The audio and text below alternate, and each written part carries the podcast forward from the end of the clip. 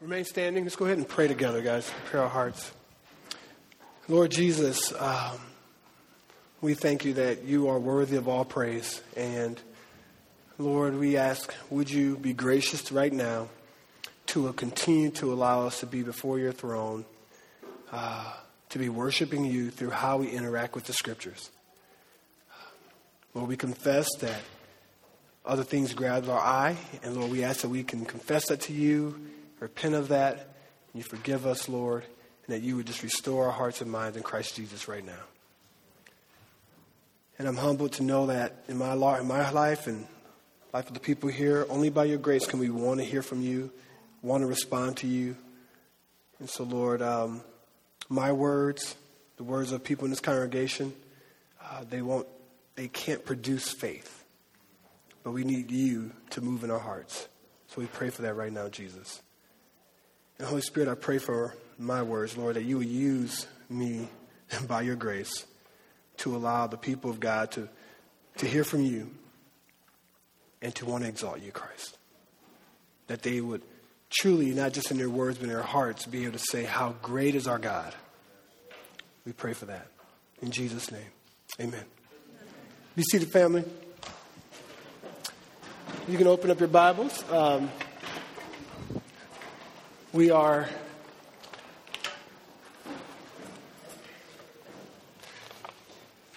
talking about Exodus. Praise the Lord. Um, before we begin, a couple uh, side notes. So you have our our leaders, uh, your pastor Leon over there with the Bibles. You raise your hand. You got one of our leaders, Sam. Raise your hand if you need Bibles. Uh, as you know, as a local community, we want to make sure uh, that you are just learning how to navigate through the scriptures. And so that's why we slowly walk through the text um, together as a family. And then you guys re walk through the text again um, as you are uh, in your small groups uh, because we want to make sure that, that we are dialoguing with the unadulterated word of Christ. Uh, so hopefully we will be faithful on our end and you'll be faithful on your end, understanding we all have a responsibility as we enter into uh, discussing uh, the truth of Christ and who he is. if you need a Bible, let us know. Uh, if you need one at home, let us know. We would love to supply you with that. It's very important for us as a local community to provide that for you. Um, Hey, a couple things real quick. What I usually do is I bring big old books up here um, right on the first beginning of a, of a series, but now we're in 2015. I'm trying to get more technologically efficient and realizing you guys probably do it on, online and stuff like that. So I didn't bring any books, so I just brought titles because I know you can type them up later and, and get your own books. Um, a couple, uh, we have a, a, bibliography sheet here. Um, yeah, you remember back in the day I would have my little big old dictionaries, and I thought it was cute, but y'all was looking at me like, what is this brother doing? So, first and foremost, we have the Bible by God. Um, we, so I want to, I want to, not get my theme. Some of my people, that's inaccurate. There was all these other authors. There's Paul. You know what I mean? Inspiration. Come on, man. So, um, Holy Bible. Uh, also, want to encourage you uh, uh, another book that, that has uh, been very uh, helpful uh, is The God Who Makes Himself Known by a, a brother Blackburn, which is a really good book. that's really talking about the mission of posture that flows out of Exodus, which is kind of a newer uh, a perspective that's being celebrated in scholarship um, as we look at the whole flow of Scripture. So I want to encourage you. It's a it's a cool, chill read. It's like 200 some pages, really chill. So so uh, I want to encourage you in that. Uh, then you have Word Biblical Commentary Series, uh, which is a whole commentary series actually. Um, and within it, uh, the, the, specific writer is a dude named John uh, Durham, and uh, he does a great job. it's more of a, it's, it's, it's when you think of the gradation of like scholarly work and like lay, it's probably like on the on the, on the edge of scholarly here, but it's not to like uh, Old Testament international commentary or Greek Testament. It's not there, but it's like it's like kind of like in the do you say, 80 percentile. So uh, you definitely are going to have to use your, you put your thinking cap on, but it's a really good read. And it also helps you just understand some of the nuances of what's going on in the text uh, New American Commentary um, by a guy that myself and I believe Pastor Leon was taught by in seminary. Did you have Dr. Stuart as well? Yeah, so we had actually Dr. Stuart, um, great guy, brilliant scholar, um, very well renowned, world renowned in the Old Testament and Hebrew and things of that sort. Uh, uh, Pastor Leon wanted to make it clear that I, he, he gave me this book to borrow and, and, and wanted to make sure that he got it back. So I thought I would let you guys hold me accountable. That at the end of this, you can ask Pastor Leon to get his book back, and if not, y'all can come see me and hold me accountable. Um, also, whenever you're doing um, Bible study, we want to encourage you to always have uh, a, a, dictionary. A new Bible dictionary is what I encourage. Uh, there's, there's a few different, different dictionaries, uh, but just to have a dictionary that help you understand certain uh, frameworks in Scripture, certain words, uh, certain uh, themes that are going on, and you can like really get a good cursory understanding of some of those things in a new Bible dictionary. So I to encourage that. And um, which has been very helpful for me uh, for years now, the commentary on the Old New Testament use of the Old Testament um, by Beale and Carson. Uh, again, uh, Carson and Beale being uh, great scholars. And what this book does, it really tries to show you the thread that happens in Scripture uh, when you're when you're reading the Old Testament and seeing uh, how basically the New Testament isn't like birthing up all this new stuff, but actually it's kind of helping you see the flow of what's going on in the Old Testament and the things that were being fulfilled. So that's uh, your uh, bibliography sheet. And Pastor, I totally forgot my water. Can you hook me up with some water? Thanks, man. And um, so I want to encourage you in that. Uh, with that said, I want to uh, just bring up a couple more kind of kind of housekeeping issues as we enter into the book. I want to first just basically talk about um, Exodus as a whole. When you think of Exodus, guys, and so get your pins out. We're going to be ready to rock. Y'all ready to rock? All right, cool. Um, oh, he brought the, he brought out the whole. Look at this brother. He ain't playing. He's going to bring you your whole can't Look at this. Bro. I, I was trying to be inconspicuous, brother. I'm going to bring the jar out to this brother real quick. Thank you, Pastor. So I'm going to pick up this big old jar every time I drink something. All right. So, all right. So um, when you think of the when you think of the book of Exodus, um, there's a lot that's going on in the book of Exodus. Uh, it's, a, it's a foundation book, um, uh, more, more focusing in on the history of, of the dealings of how God dealt with his people.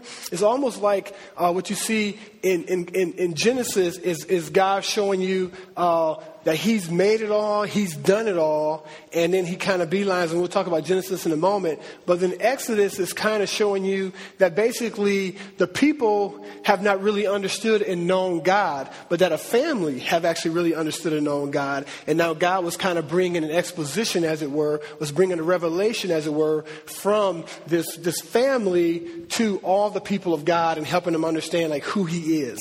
Does that make sense? And so we don't think like that. We think just from Genesis on up, you know, we, we come with the, with the framework, okay, this is who God is, this is who Yahweh is, and then we implement that into, as we're reading the Old Testament. But what was really happening here is people were actually getting to know and understand who God is and his character, and it's actually really taking shape, actually, the book of Exodus. So we get to see right now, what does it look like for God to begin to show and train his people how to deal with him as a holy God?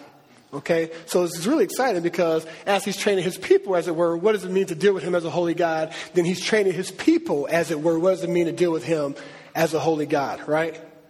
Um, so, it's, so it's a it's a history. Um, it's a history of deliverance um, and the way he kind of shapes and and, and, and, and, and provides for the community. Um, but he's really trying to show us like that God is a God who redeems his people and he rescues his people and he wants us to understand what does it mean to be his people. Now the theology of Exodus as a nutshell, when I say theology, the study of God as we look at the book of Exodus, a major push, there's a lot of things going on. There's uh, talking about his sovereignty, we're talking about covenants, we're talking about deliverance during our time. Many times we're going to be talking about those things. But the major push um, is theological, right? Is that he is, it's about, it's about God. It's about God first, right?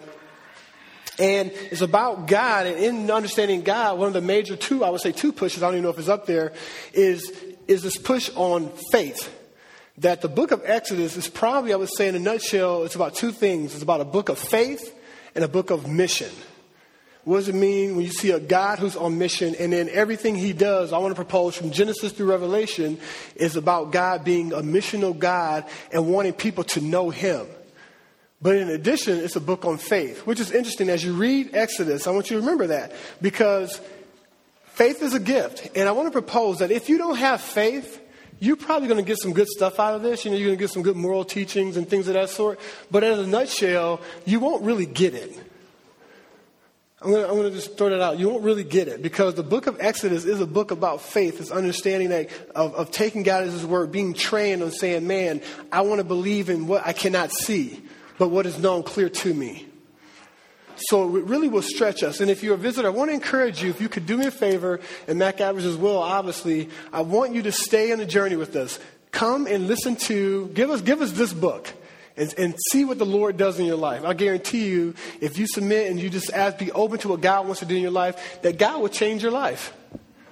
All right? So I want to ask for you to come and dialogue with us week in and week out as we walk through the book of Exodus and as we get to know whom this God is, as we get to know who are we in light of who this God is, and then see what God does in you and to you. Okay? When you look at the landscape of Exodus, and what I'm doing right now, I'm just going to try to just whet our appetite a little bit, and then we're going to go and pray and talk about it in that group, and then we're going to head back and really dive in actually next week. But when you think of the landscape of Exodus in a nutshell, the, the first half of the book is kind of a broad summary. It's kind of like, I would say, remembering and rescue, right? Is that, is that basically we're going to see the first half as being kind of, uh, of, of remembering. We're going to look at that briefly, and then we're going to see kind of the rescue piece. And then the second half, uh, what we see in the book is you're going to see the response to the rescue. Okay, so just painting a picture. This is what we're going to be going through. Uh, and you know what? I'm, I'm trying to figure this out as far as a narrative because we can go really. I'm, I'm, I'm trying to figure out how, how fast I'm going to go through the book. It might be a year. As you guys know, it could be two years. So we'll see what the Lord does. be praying, okay? Um, so you have remembering rescue and then the response of God's people in light of it, okay? Um, now, what's interesting, I want, I want you to see this, is that uh, we begin, notice when you turn to Exodus chapter 1 and you look at the first words, uh, many of your different texts have, what's the first word in, some, in, some, in the Bible that we just gave you? Go ahead. These. So it says, these, what's the second word? These? Hmm? So these are, so it's, it's basically beginning this genealogy, right? But what I want to propose to you is that actually, uh, in, the, in the original writing, actually the book starts, the book of Exodus starts with, and these are. Right? And the author did that on purpose because the author wants you and me not to go to the book of Exodus thinking that it's an isolated book. Okay? The author did this on purpose because the author wanted to clearly show you that the book of Exodus is connected, is connected to a historical patriarchal framework okay, that we have just left. Right? And so he says, and, because it's almost as if Genesis never ended. Okay? So he starts the book with, and these are, and begins to give you the genealogy of what's just happened uh, as we've left the book of, of Genesis. I bring that up to say that we have to actually, if I don't pause and talk about Genesis a little bit, I think we'll be unfaithful because the author is assuming that you've understood, that you understand the history, you're understanding what was going on in Genesis as you enter into this new pericope, this huge work that we call Exodus that's part of a bigger narrative, and that is the Bible. All right? All right, so with that said, so you have the author clearly letting us know that, that there's a bigger narrative that's going on and that this stems from that minor narrative that we see in Genesis. And so, what happens in Genesis, we say, well, what happens in Genesis? I mean, I'm not going to get nervous. I'm not going to talk through all uh, 50 chapters. But what I will say to you is that there's, uh, there's a few movements in Genesis that we need to understand. Is that God wants to show us in the beginning of Genesis that God did. God created everything. Right? That God created everything out of nothing. Ex nihilo, right? He created everything out of nothing. There was nothing, and then God. Right? Then God made. And then God made and He created out of love and power. I, I, always tell people that out of the abundance of love, that unlike you and me, He didn't have a void and kind of was needy and felt like I need to do something. But God created out of the abundance of His love. And so He had so much love, so much mercy, so much grace that He wanted to share all of who He is with just, man, so I just, I'll create more people and create people to hopefully be able to bless more people because that's just how good God is. I can't even imagine that because I do things out of voids usually. And so do you because we're all broken and we're all, we're all messed up. Right? We get our relationships, we buy a car, we get a house, we do all these things because of needs and voids. And God is the only one who does things out of abundance. Okay, so he creates and does those things, and then he creates us as, as, he creates the, the world, he creates creatures, he creates plant life, he creates all these things, and then he creates us as his apex, us as his, his beautiful crown jewel, people, and he creates us bearing his image, being like him. And then we were supposed to experience that beauty of being like God, imaging God, responding to God, enjoying God forever, and then we have the audacity to sin and just like that, basically, creation was now entering into decreation, right? What was being formed was now being deformed. And this is what we have seen. And if, you, if, if I need to prove it to you, this is what Genesis, I would say 1, I would say actually 2 through 11 is about. Is that God is looking and saying, let me, let me show people how messed up they are because of the fall right? So you see a decreative order happen. All of a sudden, we're marred and we're tainted and we're evil. And the Bible says in Genesis 5, we want evil all of the time, that, that we're intent on doing evil all the time, that we are totally depraved, we're totally messed up, and that although we still have God's image, it is extremely marred. And so now our, our relationship with God is broken, our relationship with each other is broken, our relationship with, with creation is broken. Our self identity is jacked up, right? And now, instead of experiencing peace and joy and freedom, we're filled with anxiety and fear. And so now we're putting clothes on and we're doing all these things because we're hiding from one another, we're hiding from God, and the world is just messed up. And then what Jesus wants to do is he wants to prove to you that we're that messed up, and then he gives us those next chapters by showing murder, right? And showing brothers killing a brother and showing men feeling like they can be like God and kind of and build a tower. And, and so God is continually showing us how messed up we are and how we, we desire to be our own God and we want to get rid of God so that we can see that, man, as I'm looking at these chapters, things aren't getting better. Things aren't even staying the same. They're increasingly getting more, worse, worse, and worse. Right? And instead of us just destroying ourselves, and which I love what God does. Instead of us destroying ourselves, God gets frustrated and then He destroys all of humanity, right? Except a few. And you might think, okay, cool. He left a really, really good guy and their family. And so He's going to remake basically creation, start over again. You have the remnant. And I'm talking about Noah when he kills all of humanity during the flood, basically, right? And what happens? Humanity grows up and is just as evil and nasty and conniving and, and messed up and decreative. And what's the point there is for you and I to see, God already knew it, but for you and I to see that we need someone different than us to save us. We need a rescuer. A, the, the, the best person in here is an evil person. Just like the best person then was still an evil person.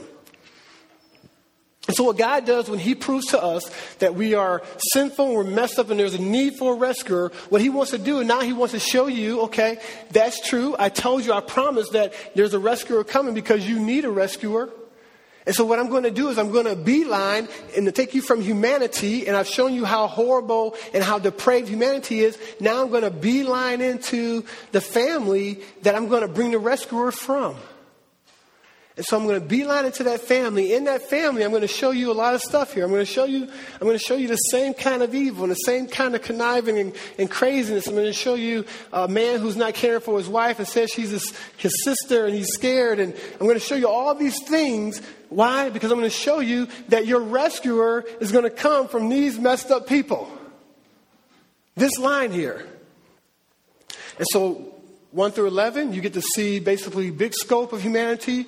12 through 50, you get to see him beeline to Abraham and Abraham's family. He begins to show us a little snapshot of humanity from a little focal point, and that's the people of God that he's chosen um, in Abraham and Sarah.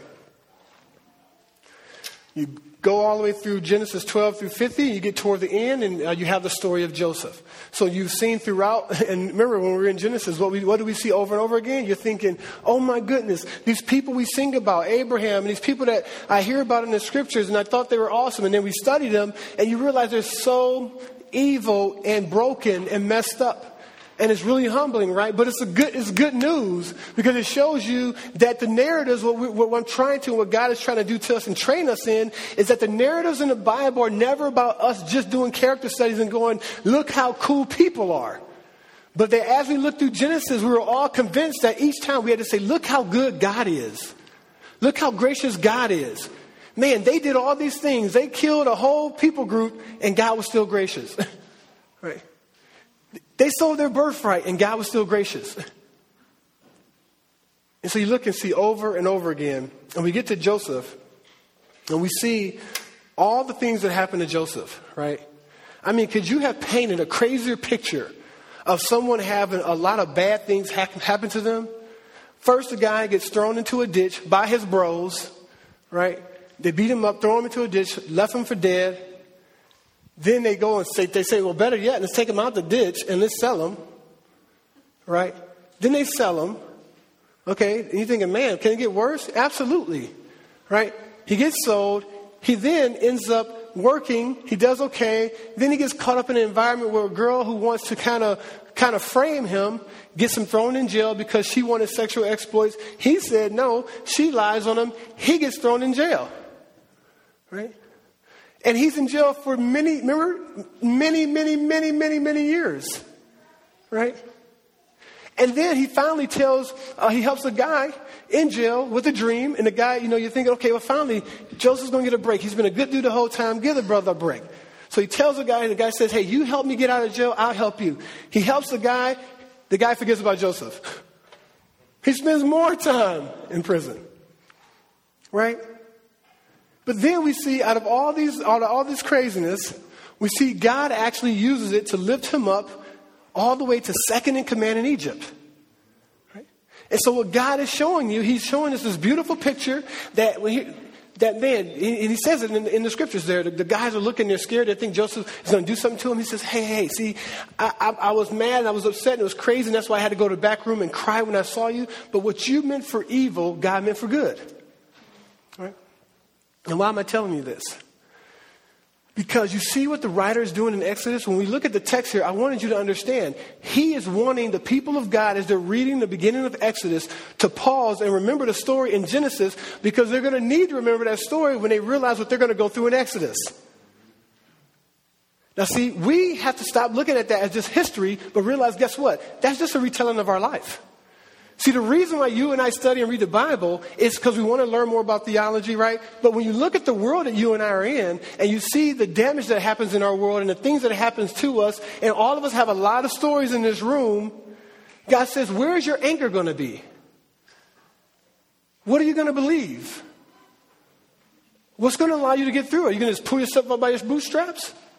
Or are you going to have a healthy theology that's grounded in what God has done in history, and then you can even reflect that onto what God has done in your life, and now you can stand in faith knowing I can be okay and secure and not anxious because I know my God. That's what he's trying to do here. He's trying to help these individuals that were going to go through what they're going to go through in Exodus to say, man, you're impossible. Whatever your impossible is in your life is not impossible with God. Because look at Joseph, and you can go through the stories. That's his point. That's what he's doing in the text here. He wants you and I to ask, how big is your God? With that said, we're going to jump right in to Exodus chapter 1, verse 1. It says,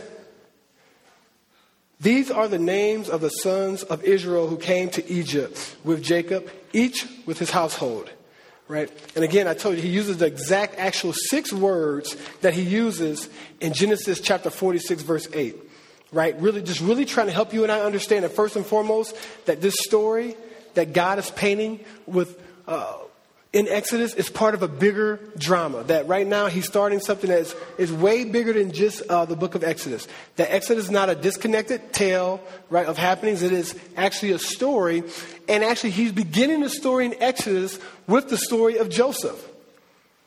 And why are they very similar? Why are they? Why are they similar? Joseph's story and Israel's story. Because I'm going to propose to you, both of them are, are going to have to ask the question, where is God? Right? Think about it. When Joseph was going through all that, do you think he thought, man, where, where is God in this? Like, I'm trying to worship God, and, and, and what I get for it is I get thrown in a ditch. Where's God in that? I'm trying to worship God, and all of a sudden I end up in prison. I had integrity. I'm in prison working hard and, and or I'm working, I'm sorry, before I get thrown in prison, I'm working hard in Potiphar's house and what happens? I have someone lie on me. Where is God in that? The exact same thing is going to happen as we enter into the book of Exodus. And so I'm proposing the reason why he wanted to make sure that you we connected that is so that when the children of Israel, what we're going to see as we go through Exodus and going through what they're going through, they can remember, wait a minute, no, no, you're not the first people group to have to ask the question, where's God? But I want you to remember the answer. God is always near. The point is that God is always near. And so he gives us the names of the tribes, verse 2 um, Reuben, Simeon, Levi, and Judah, Issachar, Zebulun, and Benjamin, Dan, Naphtali, Gad, and Asher. All the descendants of Jacob were 70 persons. Joseph was already in Egypt. I don't want to make too much of a list here. Uh, you can look at the different, they, they, they, they separate them in different components. I just think it seems that he's just trying to show you that basically uh, Joseph, you can trace the tribes of Israel through uh, Joseph's lineage. I'm sorry, through the Jacob's lineage. I think that's what he's trying to show you here. And that what we're going to see is that the people of God, as it were, is going to come from this lineage. And then he says, Then Joseph died, and all his brothers, and all that generation. So, so he's setting up the, he's setting the stage up for you and for you and me, saying, okay, you have uh, this great group that had 70, all right, and then Joseph dies at age 100 and maybe 10 or something like that. And it seems right here in verse 6, y'all, this is where the reader begins to say, I'm kind of like cutting the story of Joseph, and I'm beginning this kind of, this is where Moses is going to begin to take the reader beyond and kind of take them beyond the Genesis story and begin to kind of enter into a story that's, that's separate, or I would say that is, is uh, in addition to the patriarchal generation that you just seen. That beforehand it was all about the patriarchal generation, but guess what? Those guys have died off. So now we're starting this new narrative. And here's, what, and here's where I want to leave us in verse 7. But the people, look how he does this. But the people of Israel Look at this. Circle were fruitful, one, and increased greatly, two. They multiplied, three, and grew extremely, exceedingly strong, four, so that the land was filled, five, with them. Do you think he's trying to make a point there? You know, I've been reading the Bible for a while now. I don't think I've ever seen uh, that kind of uh, apposition where you say the same thing in different ways five times in one verse. Five times in one verse. And here's what he's doing he's doing something that, you know, is so common for us, so plain for us, that I saw it fit to talk about it and then stop here. Because I want us all to do some soul searching on this beginning text. As he's beginning the book of Exodus, he starts here. I've never seen a dramatization like this. Mentioned five times in one verse. What does he mention? Being fruitful, increasing greatly, multiply, growing, exceedingly, uh, exceedingly strong, filled with them. You know what these are, guys? This is him reminding the people of God he fulfilled his promise. He fulfilled his promise. Think about it. They've gone through he was this one dude in Genesis 12, and he says in Genesis 12, in Genesis 15, I mean, do I have my, my hard copy here? He says in Genesis 12, in Genesis 15, in Genesis 1, chapter, chapter 1, verse 28, in Genesis chapter 22, verse 17. Let me read Genesis 22, verse 17. The other ones are super famous. Genesis 128 is the mandate. You're going to be fruitful and multiply. Genesis 12, he tells them, he says, as far as you see the sand on the ground there, you're, you're, the people are going to come from you are going to be more than that. He reaffirms that in Genesis 15. You're going to be a, a great people, a great nation, a blessing to the world, right? In Genesis 22, look what the scriptures say. Genesis 22, verse 17. I will surely bless you and I will surely multiply your offspring as the stars of heaven and as the sand that is on the seashore, and your offspring shall possess the gate of his enemies. He says that again in Genesis 26, verse 4. He says it again in Genesis 35, verse 11. And then right here, he wants to remind them that it's gotten to the point where you had that one guy who actually questioned and thought that, G- that God didn't know what he was doing when he gave him this old lady and said, You're going to have one baby, right?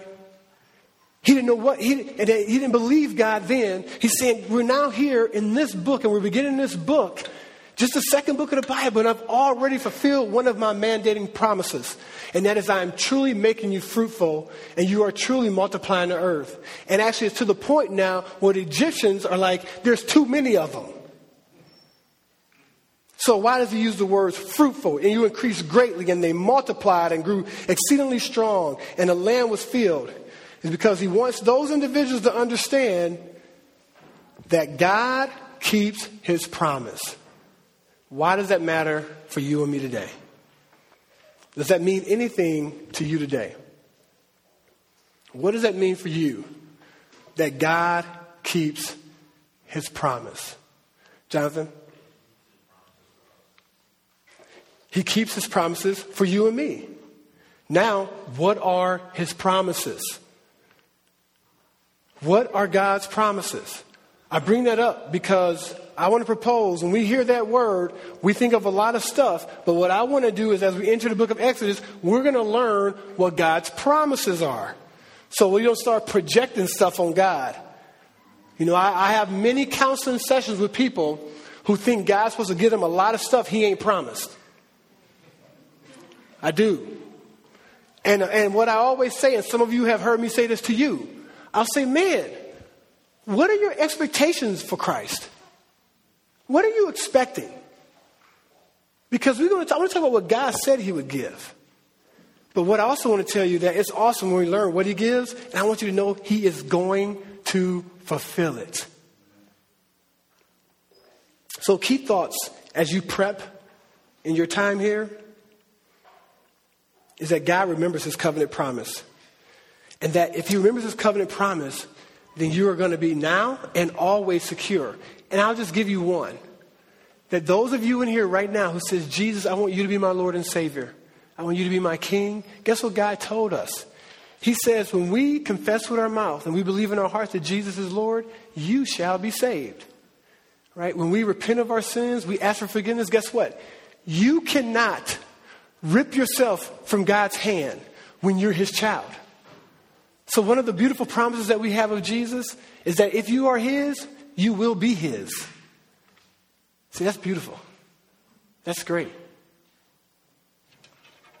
Why is this important, guys? Because the days are dark. Evil is, evil is prevalent, and I watch many of us throughout the day, including myself, have an issue where just simply we doubt God's promises. And you know what? As we look at the book of Exodus, they are going to really struggle with what do I really believe about God's promises? And He's going to always try to help them realize that's why I started the book like this, because I want you to understand I kept the first one. Now, what's promise number two? Number two, the land. I want to propose Exodus is Him going on that journey of keeping promise number two, giving them the land. And we'll talk about how that prepares our hearts for later, too. Here's how I want you to prepare your hearts, guys. I want you to remember that He keeps His covenant promise. His people then and now, we're always secure. And the reason why this is important because we're in, we're in a community where we, we believe God. I talk to people all the time, and you know we believe we believe the we, we believe the facts. We'll hear the facts of the good news, but here's what people in our community. I want to propose my neighbors say to me in their practical demonstration of life.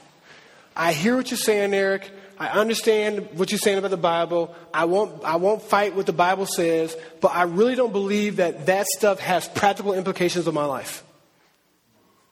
And the reason why I say that is because people can hear the words that we're saying and then go and live however they want to live.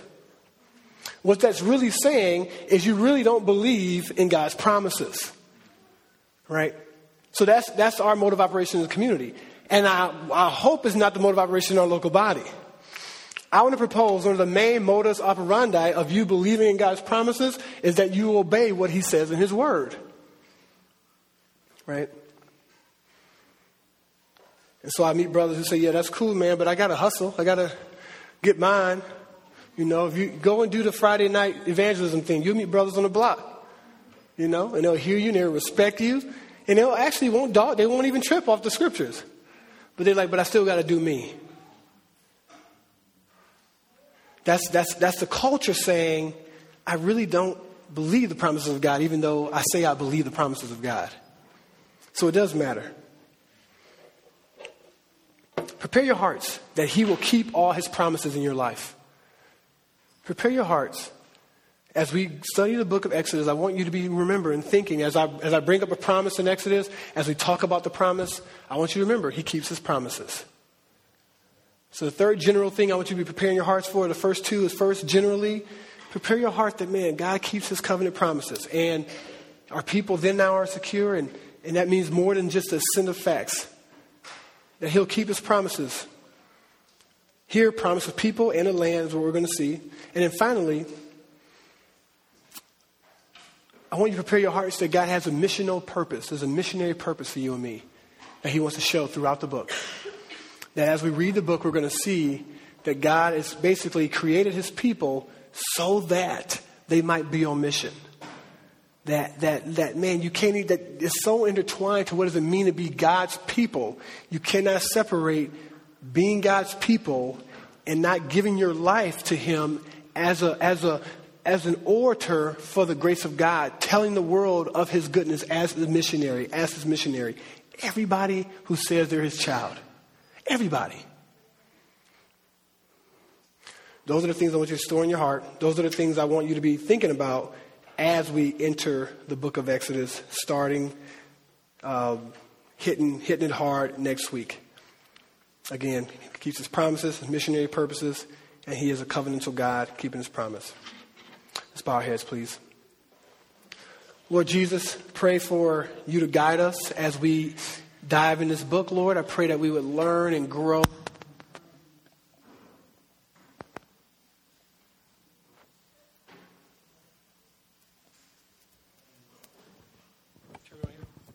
Lord Jesus, I ask that you would just give us grace to understand your word. I pray uh, for your spirit to allow us to read the Bible, uh, have questions, to, to dialogue and to be faithful with your text, Lord. I pray that we would be a people who, who understands and tries to and just you that, that, Lord, you have kept your promises with the people of God of old. You keep your promises today, Lord Jesus. I pray you would show that.